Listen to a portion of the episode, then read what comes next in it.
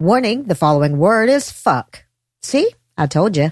This week's episode of The Scathing Atheist is brought to you by Honey, Adam and Eve, and by Puzzle in a Thunderstorm brand atheist indulgences. With just one atheist indulgence, you get to sin as much as you want without going to hell. No purchase necessary. And now, The Scathing Atheist. Hello, I am Quinn from the Discord in a Thunderstorm unofficial fan server. And if, like us, you do know that we did in fact evolve from filthy monkey men, please join us.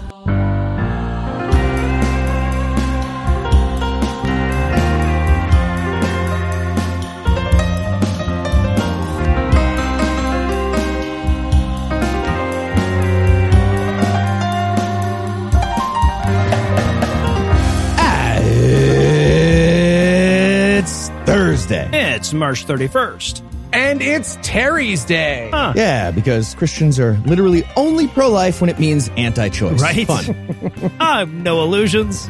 I'm Eli Bosnick. I'm Heath Enright. And from Snookies, New Jersey, Hanover, Michigan, and Waycross, Georgia, this is The Scathing Atheist. On this week's episode, Lindsey Graham fails his own pop quiz. He does. We learned that health and happiness are apparently anti-Semitic. And Don Ford will do enough voices for it to sound like we have a bunch of friends. But first, the diatribe.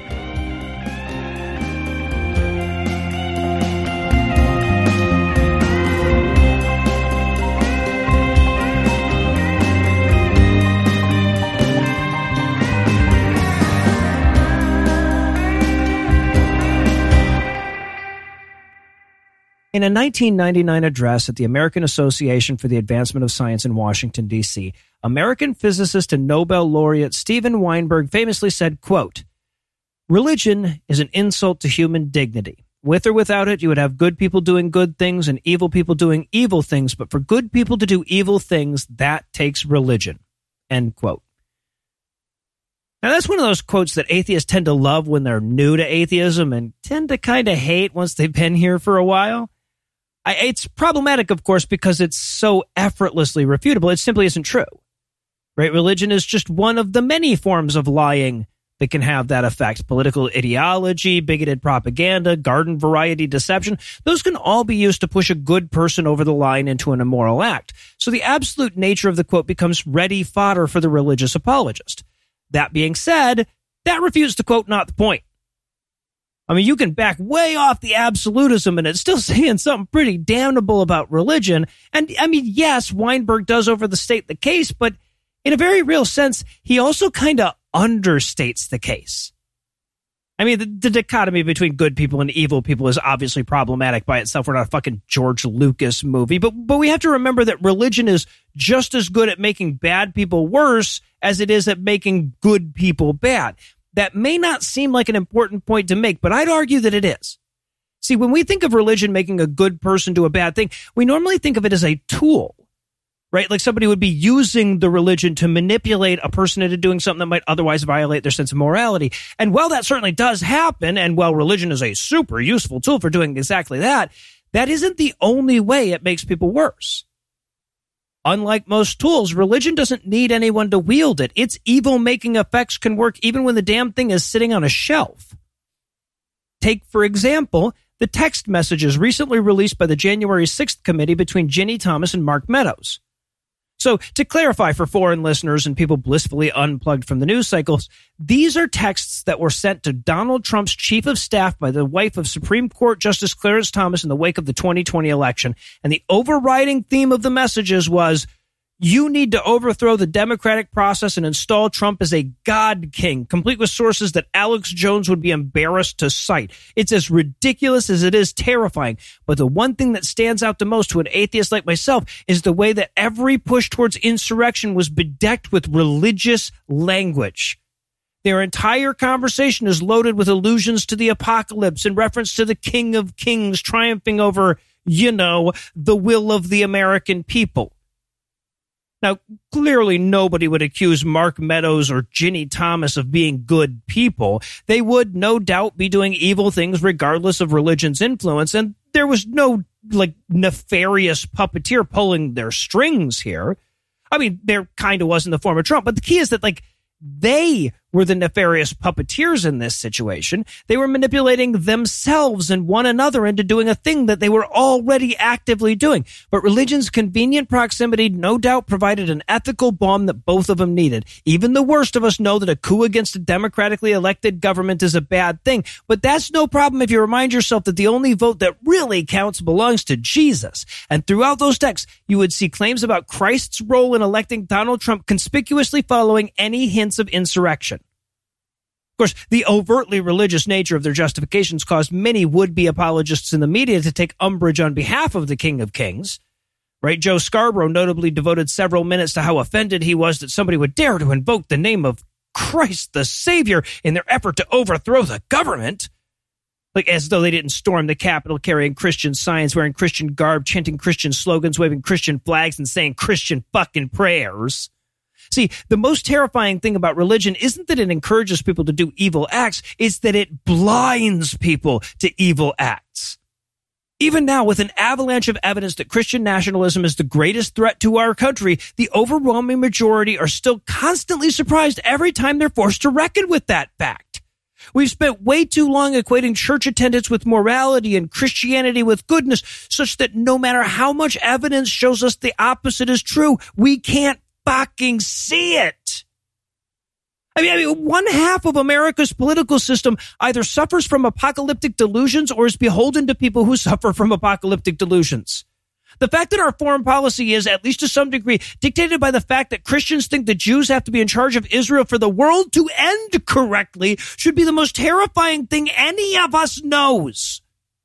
But America has a blind spot, a religion-shaped hole in its head, if you will. And so we treat policies informed by a literal belief in the biblical apocalypse as, at best, quaint. So yeah, Stephen Weinberg was wrong. Religion was so much worse than he was given it credit for. They're talking about your Jesus. We interrupt this broadcast to bring you a special news bulletin. Joining me for headlines tonight are the Ugg and Wrong Way to Mike Coyley, Heath Enright, and Eli Bosnick. Fellas, are you ready to hop to it? Love Q-Vert. Such a good game. I was going to say, fun fact, if you got that joke, you need glasses to text. Okay. I Let's, do talk to text. Quick, while I squint at my phone long enough to disprove Eli's point, we're going to pause for a word from our first sponsor this week, Honey. Hey, guys. Don Ford, voice of fantasy and adventure. What are you doing here? Yeah, man. You're not supposed to show up until Bible Peace Theater. Oh, he told me to show up early, and he gave me all the. That's right, I did, because I wrote the ads this week. Oh, oh right on. Uh, e- Eli usually writes the ads. Yeah, yeah, he, he does, and he, he makes me look dumb or like play Coupon Craig, who's very problematic. So this week I wrote him. Okay, man. Yeah, I guess, I guess if it's important to you, we can. Um, great, do your great, great. So here's the scripts. Did you did you handwrite these? Yes, I did. You're welcome. All right. Hey, Heath. Up, up, up, up. Wait for action, please. Why would we call action? We're not like... Sounding. We're calling action and... Action. Hey, Heath. What are you doing? Oh, I was just composing this sonnet with my good friend, Don Ford, voice of Fantasy and Adventure. Yes, we are friends. Good friends. Yes, we are. So what do you want? I want to introduce you to my friend, Stupid Coupon Idiot Steve. Seriously? Read Heath? the lines. Read the lines. Just read them. My name is Stupid Coupon Idiot Steve. Oh, no. My coupons expired and I fell into a bag of sand. What? I fell into a bag. I disarm you of your sword now. Why do I have a sword? You should have tried honey. I did try, darling. Kiss me, you madman. Man, Heath, you look like a good kisser. I, I am a good kisser, yes. Yes. Honey is the free shopping tool that scours the internet for promo codes and applies the best one it finds to your cart. How does it work? Puns are brilliant wordplay, and those who speak against them are jealous. Jealous people, correct. Imagine you're shopping on one of your favorite sites. When you check out, the Honey button appears, and all you have to do is click Apply Coupons. Wait a few seconds as Honey searches for coupons it can find for that site, and if Honey finds a working coupon, you'll watch the prices drop. And Honey doesn't just work on desktop. It works on your iPhone, too. Just activate it on Safari on your phone and save on the go. Don, never speak unless spoken to, you beautiful, wet angel. But yes, yes, what you said is true. And they won't sell my data? Oh, no. My finger got stuck up my nose. Seriously? My finger? No, you fool, they don't. If you don't already have honey, you could be straight up missing out. And by getting it, you'll be doing yourself a solid and supporting this show.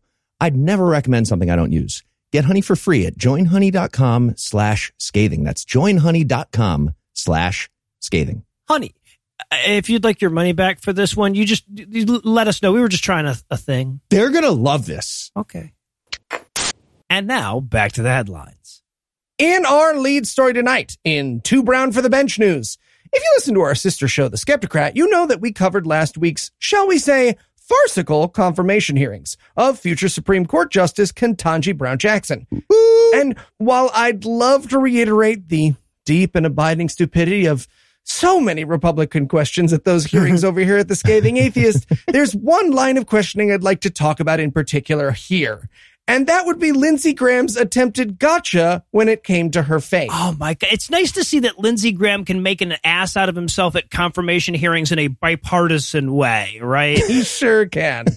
Yeah. And he stormed out at one point. It was oh, so good. See, like every other unrelated and unhinged rant during the confirmations hearing, the platonic Graham cracker was trying to make an unrelated point. In this case, the treatment of Justice Amy Coney Barrett during her confirmation hearings. Now, Barrett is part of a too crazy for the Catholic Church cult, which, among other things, speaks in tongues and refers to some of its female members as handmaidens. And during her confirmation hearing, Democrats had the gall to mention mm-hmm. that. Yep. So Graham decided to get his revenge by proving how sane, by comparison, Brown Jackson was compared to Barrett. Yes. Right. The, the point he literally ended up making was, we can do the same thing we falsely accused y'all of doing. Right. Noah, you mind reenacting this dialogue with me? I'll, I'll be Graham, you be Jackson, and Heath, do you mind being her inner monologue here? Oh, there you Ooh. Go. Okay. Ketanji okay. Brown Jackson's inner All monologue. Right. All right. Let's see if I still have my Lindsey Graham. What faith are you, by the way? I hate you so much. Senator, I am um Protestant. Mm, okay. Non-denominational. You fucking juice box of a human being. Okay. Uh, could you fairly judge a Catholic? Senator, I have a record of judging everyone. I'm just asking the question because how important is your faith to you? Oh, fuck. I'm basically an atheist because I can read. What do I say here? Senator, personally, my faith is very important. But as you know, there's no religious test in the Constitution under Article six, and... And there'll be none with me. Cool, you literally just provided one during a congressional hearing. And it's very important to set aside one's personal views about things in the role of a judge. I couldn't agree with you more, and I believe you can. So on a scale of one to ten, how faithful would you say you are in terms of religion? Can he hear him speaking? You know, I, I go to church probably three times a year, so that speaks poorly of me. Or do you attend church regularly? That's literally the thing that speaks best of you, for sure. Well, Senator, I am reluctant to talk about my faith in this way because I want to be mindful of the need for the public to have confidence in my ability to separate out my personal views. You look like Peppa Pig got punched in the face. And scene. Exactly. He does look like that. He does. He does look a lot like that. So after this exchange, Graham went on to explain his bit like a racist slowly backing out of a bar. Yeah. But the opposite point than the one he wanted had been made, right? Ketanji Brown Jackson is qualified to sit on the court precisely because she's able to separate her legal opinions from her faith, if she has any. Wish the same could be said for our senators, but, you know, yeah. It's twenty twenty-two. I'll take the Supreme Court seat for now and count my blessings. Yeah, right. Amy Coney Barrett literally wrote an essay that said a Catholic judge couldn't do their job because they would have yes. to recuse yeah. themselves from a bunch of right. stuff like about capital punishment. They were quoting her when they talked about the Yes. It's just relevant. So by definition with her case. Also, she's evil. Like that you're the too. bad guys. You're the fucking bad guys. That's also the difference. Fuck you. And in... Haaretz, do the time warp again. Fantastic. Snooze. Don't you be ashamed of that, Heath. Don't you be ashamed of that. Say Har- it loud, say it proud. Haaretz is the land of Israel, I believe, translated. This is about some Jewish stuff and some time stuff, and that all made sense. So the U S Senate recently passed the Sunshine Protection Act, which would put us on daylight savings time permanently starting in March of next year. But many of the more observant Jewish communities of America have a big problem with that because it fucks up their morning magic routine. And uh, that's not the uh, morning magic routine. That's not like coffee with butter and a quick heej like everybody else. It's a praying routine that happens right after sunrise. It has to happen right after sunrise. So it's going to get bumped up by an hour in the winter, and that's going to conflict with r- real stuff like jobs. Right. Which conservative Jews are so well known for having. All those Orthodox guys you see working at McDonald's. I, I, I love that our solution to daylight savings time is stupid, though, isn't to get rid of it. It's like it's like we have to do at least half stupid as a compromise or something. It is America. Yeah. So according to the Jewish magical spellbook, there's a set of prayers that has to happen after sunrise. And with permanent daylight savings time, if you're all the way in the northwest corner of your time zone, sunrise during most of the winter is going to happen later than eight a.m. and sometimes even later than nine a.m. For all the all the Orthodox Jewish people in Alaska, it'll be after ten a.m. at its latest moment. And for certain types of magic, you have to get together with a quorum of at least ten people and recite the spell communally, which takes about thirty to forty minutes every morning. And based on a photo from the article on religion news dot com that I saw, this magic thing also involves uh, a smock with plenty of yarn handles, at least two very large rolling pins, some leather bondage nunchucks, I mm-hmm. think they're called tefillin, yep. and a guy wearing dress pants with the, I'm pretty sure, exact same Velcro sneakers as Eli Bosnick. Yeah, I don't know how Religion News got my bar mitzvah photos, but you will be hearing from my lawyers, sirs. Well, it'll be to apologize for a flaming bag of poop or something, but yes, you will hear from them. So, in response to the new bill, the vice president of government affairs for Agadath Israel of America, his name's Rabbi Abba Cohen, he issued a statement explaining the problem for him. Lots of Jewish people wouldn't be able to do their magic and still get to work on time in the winter. Well, Congress is in charge of scheduling, and they already kind of posted the new time system after it got passed in the Senate. But according to Rabbi Cohen, they could fucking unpost it, despite plenty of data that shows the new time system is going to make the country healthier, happier, and very literally prevent death. Like a good amount of death will be prevented on top of those other advantages. Cohen and a handful of other Jewish leaders want to get the bill canceled before it gets passed by the House and signed into law. Yeah. Are they planning to take the how much America cares about Jews angle or the how easy it is to change politicians' minds once they're made up angle? It's sort of tricky. Try try both. See what happens. So I'm pretty sure there's a solution here. That's the thing. Um, the solution would be we do the daylight savings time and go fuck yourself. But the point is there's already an existing way to deal with it when a religion thing happens during the workday. Like on Friday afternoon, for example, lots of Jewish employees are allowed to leave work early before sundown because something with sundown magic happens. And if they need to make up those hours somehow, they do it when there's not a sun-based magical event, and it's fine. There you go. Yeah, I mean, if the guy at my halal cart can fucking duck out for carpet prayers nine times a day or whatever, I feel like you guys can do bagels and God chat in the break room. Like, right. What's going on, people? Well, I mean, given like the fucking penis mutilation, the silly hats, all that stuff, Judaism kind of needs a few more fringe benefits, right? Coming in at nine thirty in the morning, like it's just, just for recruiting purposes, right? Sure. Get to skip homeroom. Yeah. It's a positive. Just think it through. So just to recap, though, on one side, we have life, health, and happiness statistically across the entire society. And on the other side, religion. Yep. And I could be talking about any story we've ever done on this show. If he ever decides to mail it in, that's yeah, that's the generic say that over headline. And over again. There you go. Right. And in cross the speaking of which, in cross the finish line news tonight, a court in Finland is set to decide whether the Bible can exonerate a person from hate speech laws, and, for obvious reasons, Christians are nervous as all fuck about it. The case centers around a pamphlet called Male and Female He Created Them, which the nation's prosecutor general says is, quote, likely to cause intolerance, contempt, and hatred towards homosexuals, end quote. And in an admission that they seem to think is a defense, Christians are pointing out that the same could be said of the very Bible itself. Hmm. Wait, yeah. Why are you writing that down? Don't write that down. No, you can't do that. You'd be making Christianity illegal. Making Christianity. Stop, stop it. Stop. I see you're still writing. So the defendants here are the pamphlet's author, who serviced the nation's interior ministry as recently as twenty fifteen, as well as the Lutheran bishop who published it. Now, the woman has three fucking umlauts in her name. There's no way I'm getting it right, but it looks like Paivi Rasanen. And while you could argue that the pamphlet doesn't actually call for violence, actually would be doing a lot of work when you sure did. Would. Or actually. It does point out, of course, that Mosaic law calls for gay people to be put to death and doesn't make any efforts to, like, back away from that. It also says that gayness is a mental disorder, advocates for conversion therapy, says that societal acceptance of L G B T Q partnerships empowers pedophiles, and claims that it will inevitably lead to the downfall of civilization itself. Oh, so I call you a pedophile societal enemy and you can just start throwing around the B word? Yeah. Wow.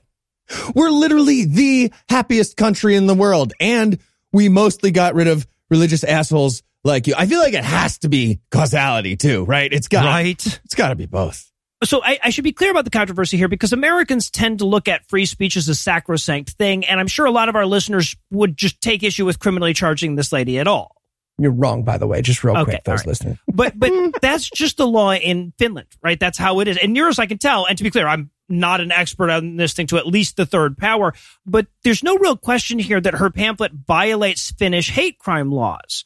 What the court is trying to decide here is whether it should still count, even if she sincerely believes that God has called us to murder the gay people. And if there's any doubt about who's the bad guy here, by the way, I should also point out that she's being represented by the Alliance Defending Freedom International. Yikes. They had to call in hate group pinch hitter from America. Yeah. yeah. Finland literally did not have a local boy to represent this level of stupid. Because they're the happiest country. Oh, but this is like the American dad in the eighties who's the soccer coach somehow finding the one like South American kid within a hundred miles of his shitty suburb to be the ringer on the youth soccer team. Jesus. But for hate crimes. But for hate, it's for, like yeah, that, yeah, but for exactly. hate crimes. Sometimes that's redundant, but you use you sort of. Well, true, yeah. Of course, defenders of Rasanen's bigotry are calling the case, quote, a canary in the coal mine for freedom of speech throughout the Western world, end quote. And a columnist in the American Spectator subtitled his story about it, quote, this is what America will soon become if Biden gets his way, end quote. And exponentially inexpert as I may be, I can very much assure you that it is neither of those. Nope. Right? Her trial actually wrapped up in the middle of last month, and we're expecting a verdict any day now. Of course, regardless of which way this shakes out, Christian commentators will use it to bolster their hollow cries of persecution for years to come, so I figure we should arm you with the basics at least. Yeah. I mean, to be fair, they were going to do that with or without this case, but if you want to learn some Finnish names, go nuts. Yeah, tell me how Rasanen is pronounced. That'd be awesome. And unless I have to pronounce any more of those names, we're going to take a quick break for a word from our second sponsor this week, Adam and Eve. No, dude, you are absolutely not writing an ad again. What? People love that. This episode hasn't come out yet, Heath. Well, they're going to love it. You'll see. People are going to talk about it. There's going to be oh, I have no doubt that they will talk. I'm going to um, talk about it. Uh, excuse me. Uh, uh, could I take a crack at the next one, maybe? Yes, done. Perfect. Yeah. I done. Write the ad. What is happening? I mean, we might as well. We, we let Heath write one. Oh, oh, so just everyone writes ads now. Hey, hey, Don, do you want to do a diatribe this week, too? I mean, I would love to. Don, I'll stab you in the heart. Just an ad will be fine. Fine. Whatever. Go ahead. Do your ad. Hi, I'm Don Ford, voice of fantasy and adventure. You know, aside from the dozens of characters I'm known for creating on this show. You're like three voices from The Simpsons. Dude. I'm also an expert on love, self-love, love for others. And that's why I'm happy to recommend adam and eve dot com. What's adam and eve dot com? Well, if it isn't my good friend, Green Scottish Ogre. Well, Green Scottish Ogre, Adam and Eve is the number one adult toy superstore. And right now, they're offering fifty percent off almost any one item when you enter code SCATHING at checkout. fifty percent? Why, with that kind of discount, we could take over the world. Two decades old, Don. That character that is, is currently old. Streaming. But that's not all. When you get one item, they will also send three bonus sexy items and six free movies. Six free movies? That's such a good deal. It's evil. That's right, beloved monkey from the cartoon about girls with power and puff. That's adam and eve dot com. This is exclusive offer specific to this podcast, so be sure to use this code SCATHING to get you not just the discount and the free goodies, but also the one hundred percent free shipping. Code SCATHING. Well, what do you think? Loved it. it. So good, Don. Eli only gets to do a diatribe when I'm sick, Don, and I feel fine right now. Okay. Okay. A man wrote the Bible. A whore is what she was. If it's a legitimate rape, it makes her a slut, right? It, cooking can be fun. Hey, I'm proud of a man. This Week in Misogyny. As a movement, atheism is often criticized for being overwhelmingly white and male. Now, as we learned from a study a couple weeks ago, part of the problem is that women and minorities are significantly more likely to think that they have to hide their disbelief. But a lot of the problem isn't that, too.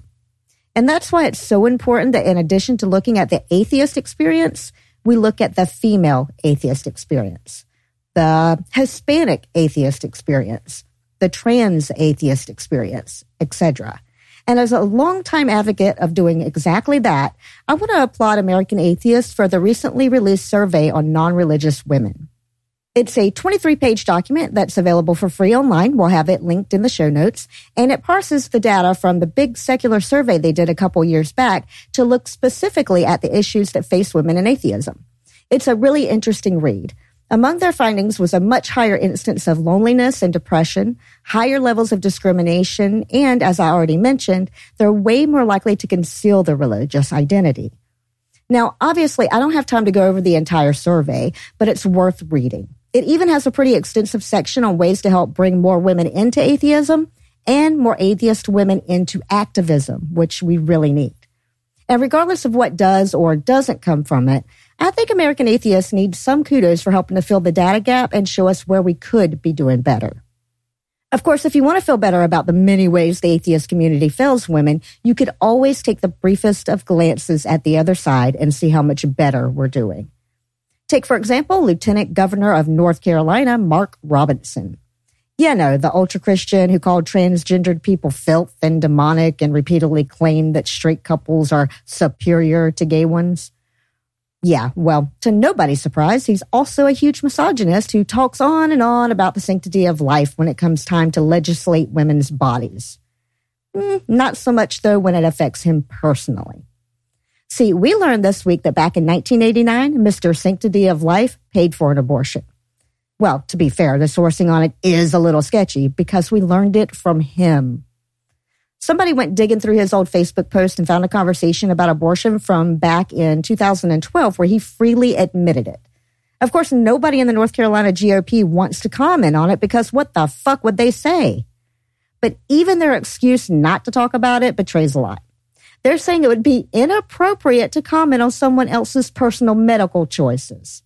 So, you know, okay to legislate on, but not to comment on. See, that's the thing about these assholes. Even when they eventually get it right, they manage to get it wrong. That's the case in our last story this week as well. Now, we haven't talked a hell of a lot about the Brian Houston thing, but suffice it to say he's a mega preacher that got ousted from his church after years of complaints of sexual misconduct around women.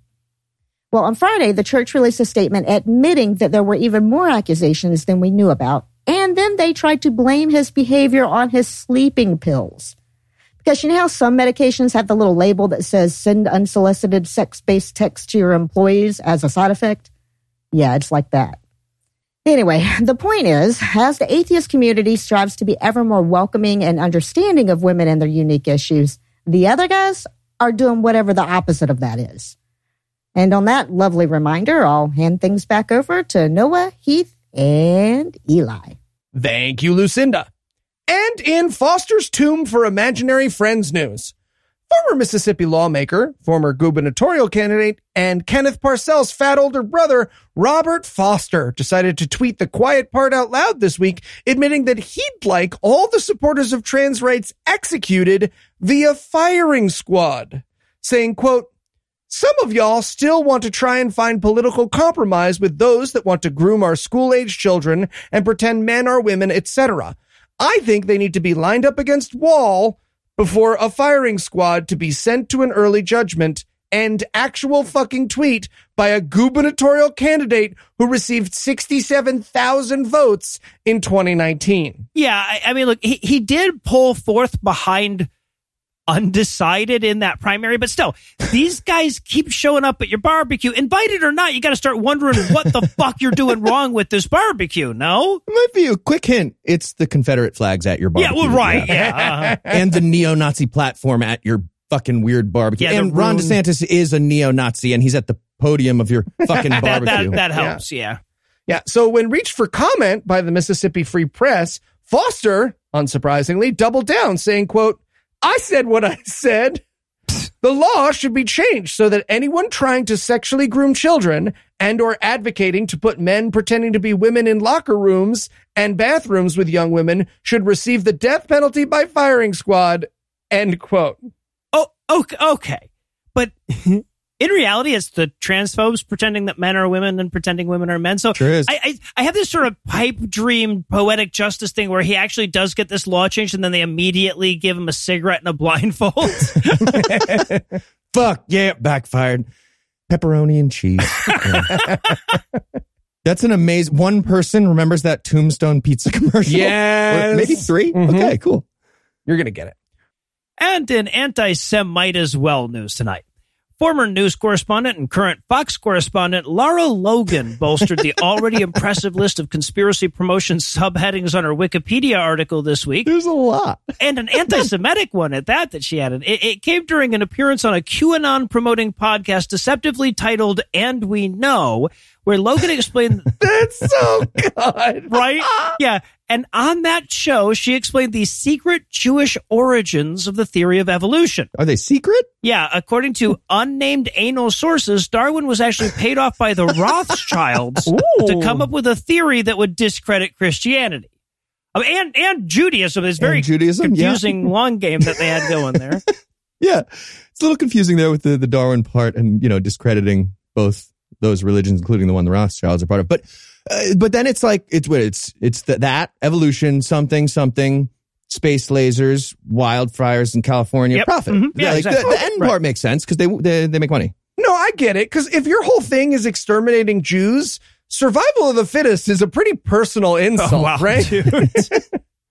Also, unnamed anal sources is Eli's Rush cover band. Oh, yeah. Oh, fantastic. So, yeah, here's the rambly-ass nonsense in question, complete with the fist fight that she is obviously in with the English language throughout.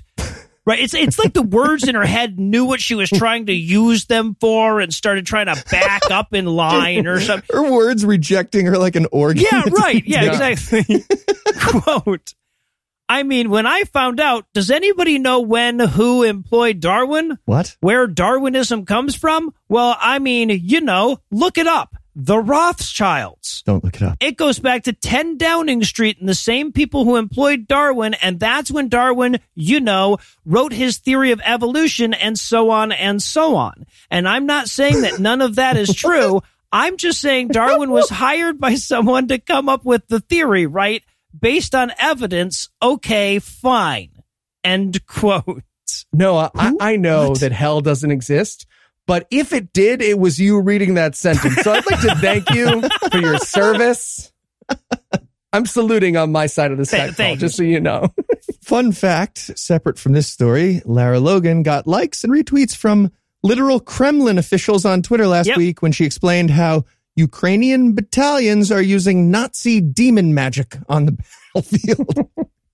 So I'm just saying she was hired by someone to come up with that theory, oh, you're right. right? Like, isn't Ooh, just yeah. check Downing Street or something?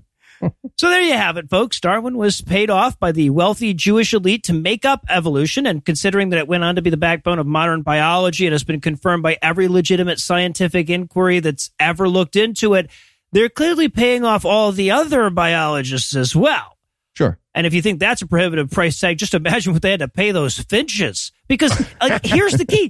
If you could produce a goddamn contract to come up with a theory of human origins that disproved the Bible and was signed by Charles Darwin and all the living Jews of the time, that would not change the fact that it was correct. No, it would not. Right? It would mean that we owed a huge debt of thanks to the international Zionist cabal. Yeah. Maybe. They do a lot of good stuff, it seems like, right? Damn, right after Hallmark canceled their baby blood-themed line, too. Oh, now I... Uh, did we get him one of the purple ones? I'd say purple. No. And finally tonight, we're going to close it out with something very serious, actually. I'd like to give my very important take about what happened at the Oscars on Sunday.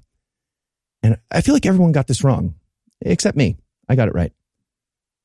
Don't Look Up was obviously Best Picture. Coda? Are you fucking, fuck you.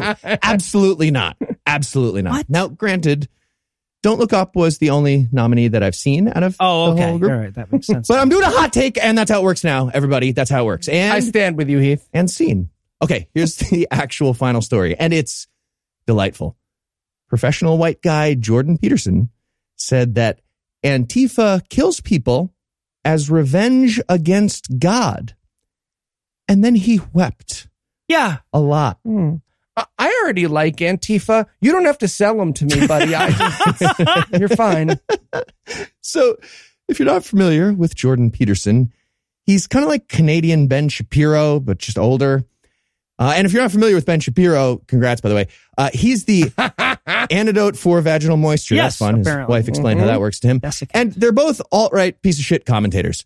Peterson used to have other jobs, but now it's just just the podcasting, and that's fucking embarrassing. For he has a P H D from McGill University and decades of experience teaching in the psychology department at both Harvard and the University of Toronto. But in terms of getting paid to be a professor, he's getting beat by Eli Bosnick right now. Yes, he is. By a factor of infinity. He rage quit, resigned, retired in January from the University of Toronto. The big problem for him was the persecution of cishet white men mm-hmm. in academia. Uh, or maybe it was everyone hating him in all of Toronto and the world for being a bigot who refused to use desired pronouns in his class. Either way, now he does a podcast and a YouTube channel, and he gives lectures about the Bible and how the Bible gives us lessons in very important psychology and behavior that we need in order to have a stable society. That's his theory. Also, he looks like he's dying of a curse all the time. Mm-hmm. Which makes sense because he looks like an Indiana Jones bad guy, right? So, to be clear, he's doing the occupational equivalent of mumbling under his breath that he actually wanted to be in his room anyway, Mom. Yeah.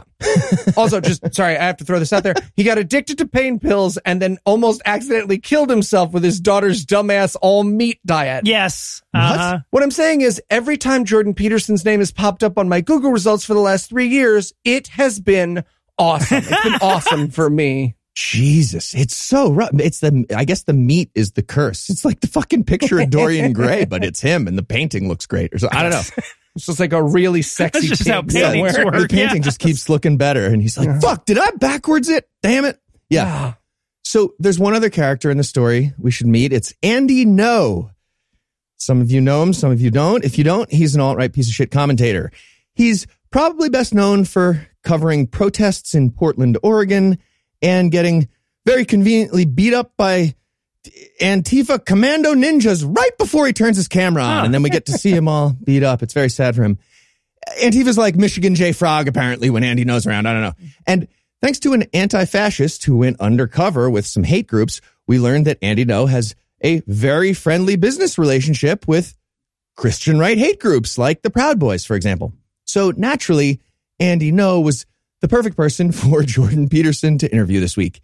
And during their talk together, Andy Ngo asked Peterson to explain the psychology behind Antifa and why they're so evil. Peterson responded, quote, I think it's revenge against God for the crime of being. And what? that, yeah, that's that's correct. Even Andy Ngo was like, what? There's a big pause while Andy Ngo just stares into the camera with no idea what the fuck is happening. And yeah, neither do I. Right. Yeah, no, that's atheist main problem with God, guys. He's too extant. That's the so we complain about that. Whenever Jordan Peterson speaks, I feel like he watched a dubbed anime for eleven seconds and was like, "Yep, gonna talk like that forever now. That's my philosophy." Okay, that's what Jordan Peterson sounds like. That's Spirit not an exaggeration. That's like an accurate one. Like a chicken man, yes. So, so we get that, we get that really awkward long pause. And then Peterson realizes, all right, I have to say more words because that was insane. Obviously, Andy Ngo is just staring at me. So he keeps going. He says, I, it's Cain and Abel. Oh, Abel's your guy, God? How about I take him out in the field and beat him to death? How do you feel about that, God? And okay, I don't know what that means either. But that's when Jordan Peterson also is like, I don't know what that means either. And I said it. And he starts just thinking about his own life. And he gets really sad. And he gets he gets the like the flutter thing, the like, and he like uh, the, the waggle on the lip. And uh-huh. he forgets the conversation completely. And he just starts lamenting about his sad life into the distance. He continues talking, though, and he says, all my sacrifices went unrewarded. Yeah, yeah, that's what it is. The bottom of the hell of things. End quote. And then he definitely starts crying. And then he starts to cry. Weep. Okay, I hate to back up from the crying. I'd like to live there longer, but is he saying that God's guy is fascism? Yeah. Right. I, I mean, I'm not saying he's wrong. I just, it's not a thing that they would normally admit. Okay. L- let me give you this hot take. I think Jordan Peterson might literally have burned his best lamb and be mad about it. Right. This is Jordan Peterson we're talking okay. about here. Yeah. So yeah, moral of the story. Don't Look Up was robbed. They were yes. robbed. Turn off the Oscars right then and there, whatever. That was, the rest was probably boring anyway, nothing happened. And while we too shed a tear for how bad Jordan Peterson's answer was, we're going to close the headlines for the night. Heath, Eli, thanks as always. Jumanji. And when we come back, we'll be reminded that Don does more than just weird commercials.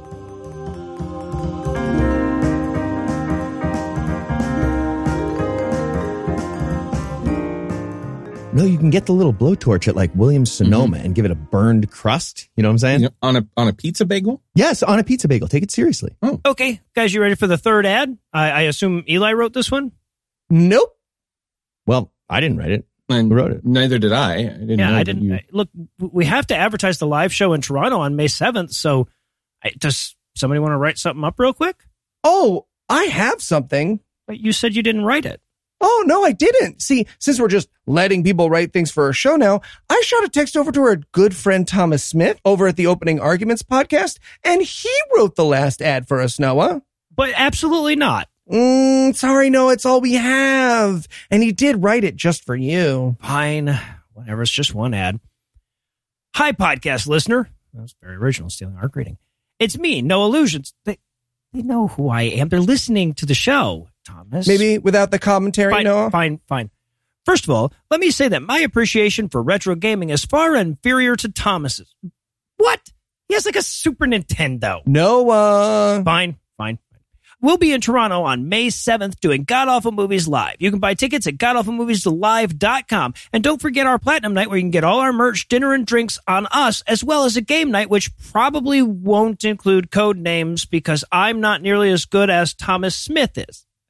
Okay, that's it. Absolutely not. Where is my phone? god awful movies live dot com. Toronto, May seventh. Come check it out. Did Thomas actually write that? Or no, I wrote it. Oh, now listen oh, here, you nice. Footless motherfucker.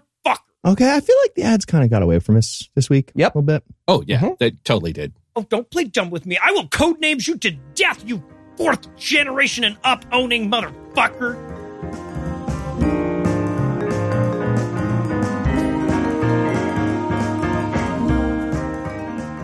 No, the joke was that I was better at sword fighting than you. That's not a joke, Keith. That's... I laughed. Okay, but still, you understand hey that guys, that's not... Guys, are you ready to do Bible Peace Theater? Yep. Yes. Uh, where were we? Well... I- I'm still here, by the way. Yes. Yes, Don, we know that. Hi, Don. Okay, hi. I'm still here. As I was saying, we left off with Elisha demonstrating his incredibly random powers, and he's just going to do that some more now. Ooh, I hope he makes another axe head float. Uh, we should be so lucky. But this first story is about an attack from the Syrians. Servant, servant, come here. Yes, King of Syria. The Jews totally knew we were coming with our surprise attack just now. I, it's, I, it's, it's, it's what are you guys spying? Have you? Have, have, you have to tell me if you've been spying. It's like being a cop. No, king of Syria. The Israelites have the prophet Elisha on their side, and he's the one helping them out. Oh, oh, okay. So, so, so let's go kill that Elisha guy, right? I mean, he does appear to have God powers, sir, and literally everyone else who has tried to kill him has died. I'm feeling lucky. I think we're going to be the ones that crack this nut. Ah, uh, you think so, sir? Yeah, but no, I've got a good feeling about it. Ah, yes, Your Majesty, of course. Elisha, Elisha, come out. We have you surrounded. Uh, God, little help here? Maybe uh, blinding or something, please? Oh, my God, I'm blind. Oh, me too, sir. We all are. Hey, how's it going? You guys need any help? Did you get blinded or something? Wait, who, who, who are you? Oh, me? My name is Impla. Your name is Impla. Impla. Yep, that is the noise I made for my name. Oh, that, that, that's fine. That's fine. Can you just take us to Elisha? He, he's been sabotaging our attacks on Israel with his uh, his God powers. Oh, for sure, for sure. Yeah, yeah. Just follow me. Um, I will not lead you to Samaria. That's that's a weird thing to say. Hey, who do you want to believe? Yourselves or Iba? I thought you said your name was Impla. Y- yep. Yes, that that's my name. Also, it's... So let me get this straight. Your name is Impla Iba. Impla Iba, yep. Yes, it's uh, French origin. France doesn't exist yet. Let's just get going. Almost there. Almost there. Super close to Elisha now. And see... I can see again. Me too. Wait a second. This isn't where Elisha lives. This is this is Samaria. That's right. It is. You just got Elisha. Boom, baby. Elisha face. So, so are you, what now? Are you going to like kill us with your God powers? Oh, uh, no, no, I wasn't planning on it. All right then. Um, so what do we do? Ah, uh, have a little dinner. There's a great Thai place right around the corner. Ooh, I love Thai food. Wait, I'm, so, I'm sorry, hold on a second. You blinded us with your God powers and let us here just to eat dinner and go home? Yeah, I guess. I mean, are you lobbying for me to kill you guys? I'm confused by what's no, happening right no, now. No, no, it, it's fine. I'm just, it's just, it's just odd. I, I'm more of a quantity, not quality type prophet. Seems like uh, it. I suppose so. Okay. Say, say uh, while we're here, you guys want to like siege these lands? They seem nice, right? Oh, yes, yes, of course. Okay. That sounds reasonable. Sorry, was that a yes to the Thai food? Because now I am, like, craving masaman. No, I could do Thai. Ah, uh, yeah, yeah, I suppose Thai's fine. Is it going to be weird if I join you guys for Thai? Yeah. I mean, kind of. Nice. Cool. Wait, is it, are you saying yes it would be weird? Okay. So the Syrians sieged Samaria, and a terrible famine came over the land as a result. It was so bad that a donkey's head sold for eighty pieces of silver, and a bit of dove shit cost five pieces of silver. I'm sorry, what? That, that's that's what the Bible says, man. Were people eating dove shit?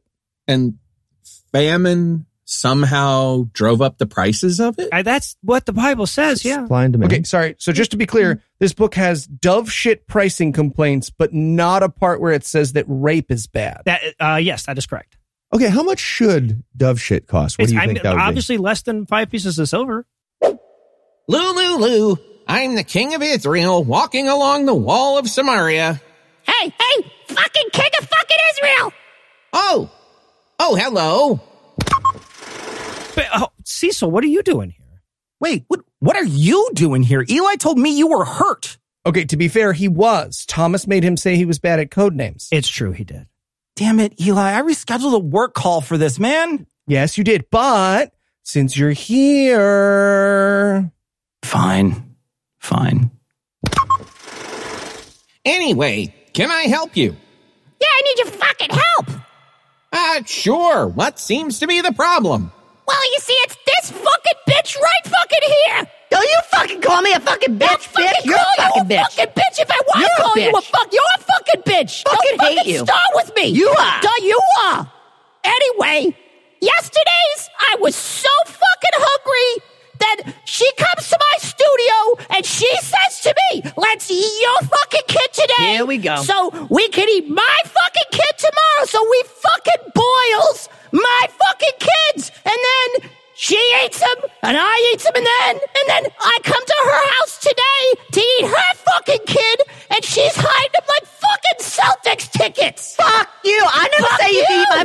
I never said that. Wow, that's severely messed up. Right? She should let me eat a fucking baby. Uh, no, no. Uh, I was talking about how you like the Celtics. You wanted to see me, King of Israel? Oh, right. Yes, Elisha. Um, did you bring the Syrians to Samaria? Yeah, um, me and God did this whole blind Marco Polo thing on them. It's actually pretty funny. Okay, um, I'm going to stop you there.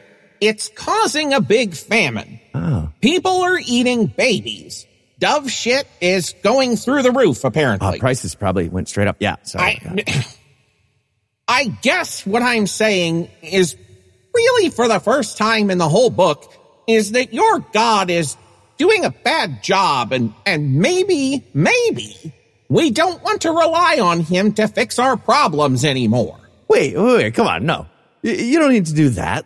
I'll fix everything. I got this. Tomorrow at this time, a measure of flour and two measures of barley will each cost one shekel. Guaranteed. I'm sorry, but that's actually physically impossible. Even if you just like filled the whole kingdom with barley. It will be, it will be, but you'll see, you'll see, Mister Skeptic. I mean, what can I say? I just finished The Grand Unified Theory of Bullshit, available now wherever fine books are sold. Huh? Huh, Cecil? That made it better. That doesn't, that doesn't make it better. Um, Cecil, I liked the audiobook. Dude, who the fuck are you? Okay, Elisha. It's about the time when you said everything should be fixed, right? Yep, yeah, yeah. Just uh, one second.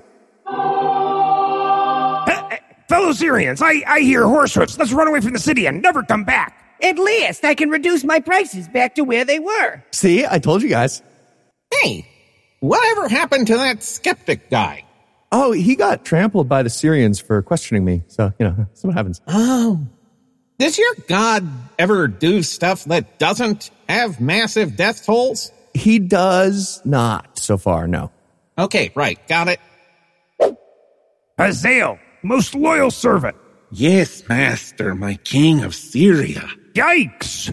Wow, you are, um... You know what, it's fine, it's fine. Would you go to Elisha and ask him if, uh, if I'm going to get better? Bring him a gift, too, maybe? Of course, as you wish, master. And try to talk normal when you see El- Elisha. Ah, uh, he's gone. And that's why I brought you these gifts. So, what do you say?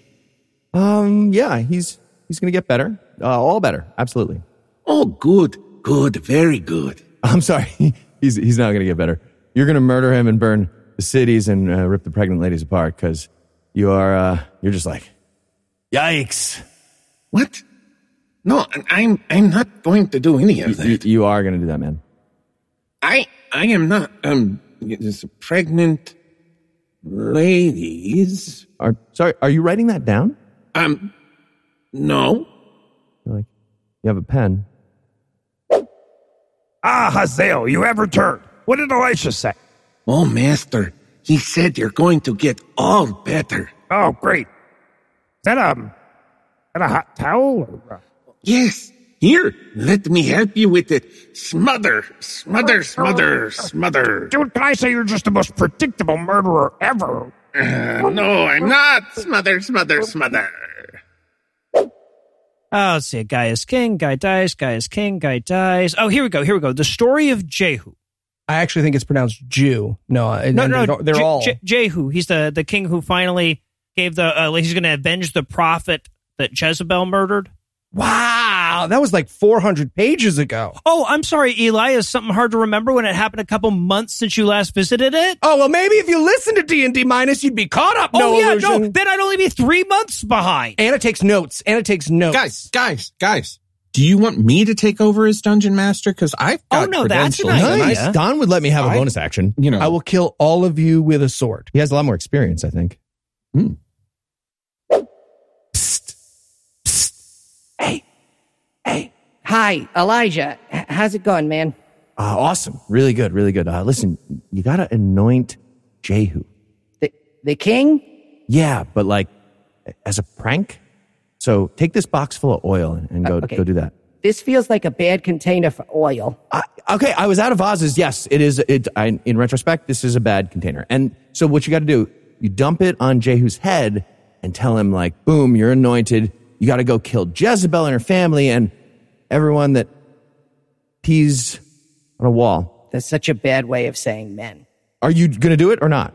I, I don't know. Is God going to kill me if I say no? I, I mean, probably, statistically. And fi- yes, then I'm in.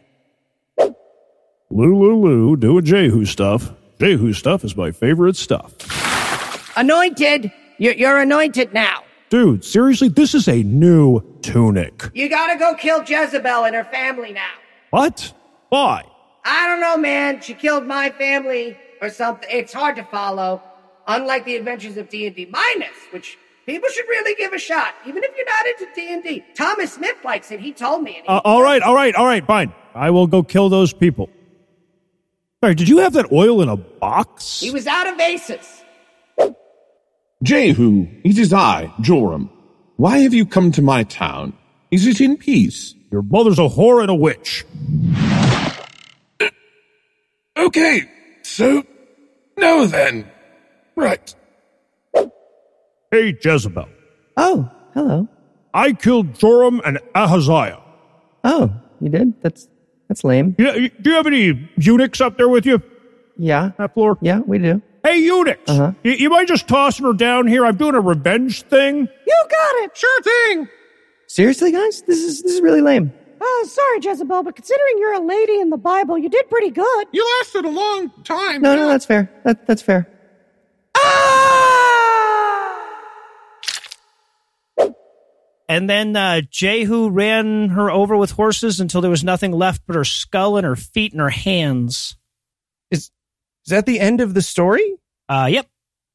Wow. This book, this book just really, really sucks. You say that again, man. Cecil, you're still here? Yeah, I took the afternoon off work because Eli said it was an emergency.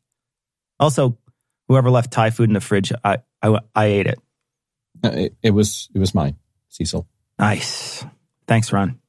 It's Don. You say so. Will this result in an epic fistfight? Will Eli create a Cecil v. Don throughline that'll confuse new listeners for years to come? Was that ever in any doubt? Find out the answers on the next installment of Bible Peace Theater.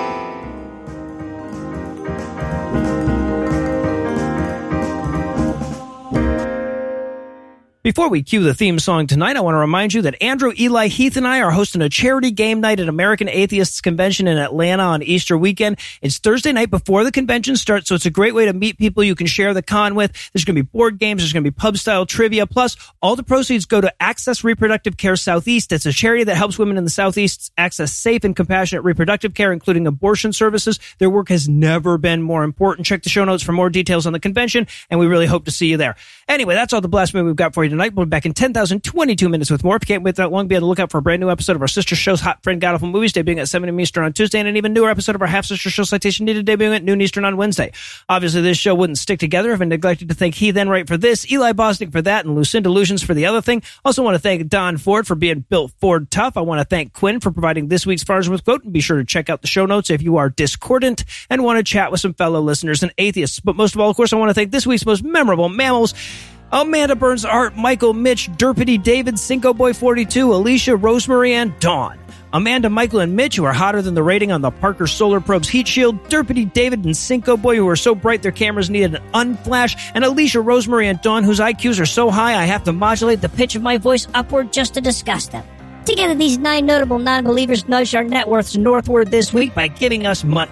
Not everybody has the money it takes to give some to us, but if you do, you can make a per-episode donation at patreon.com slash scathingatheist, whereby you'll earn early access to an extended ad-free version of every episode, or you can make a one-time donation by clicking on the donate button on the right side of the homepage at scathing atheist dot com. And if you'd like to help, but not in a money kind of way, you can also help a ton by leaving a five-star review, telling a friend about the show, or following at PIATpod on Twitter. Legal services for this podcast are provided by the law offices of P. Andrew Torres. Tim Robson handles our social media, and our audio engineers are Morgan Clark, who also all the music that was used in this episode, which was used with permission. If you have questions, comments, or death threats, you'll find all the contact info on the contact page at scathing atheist dot com.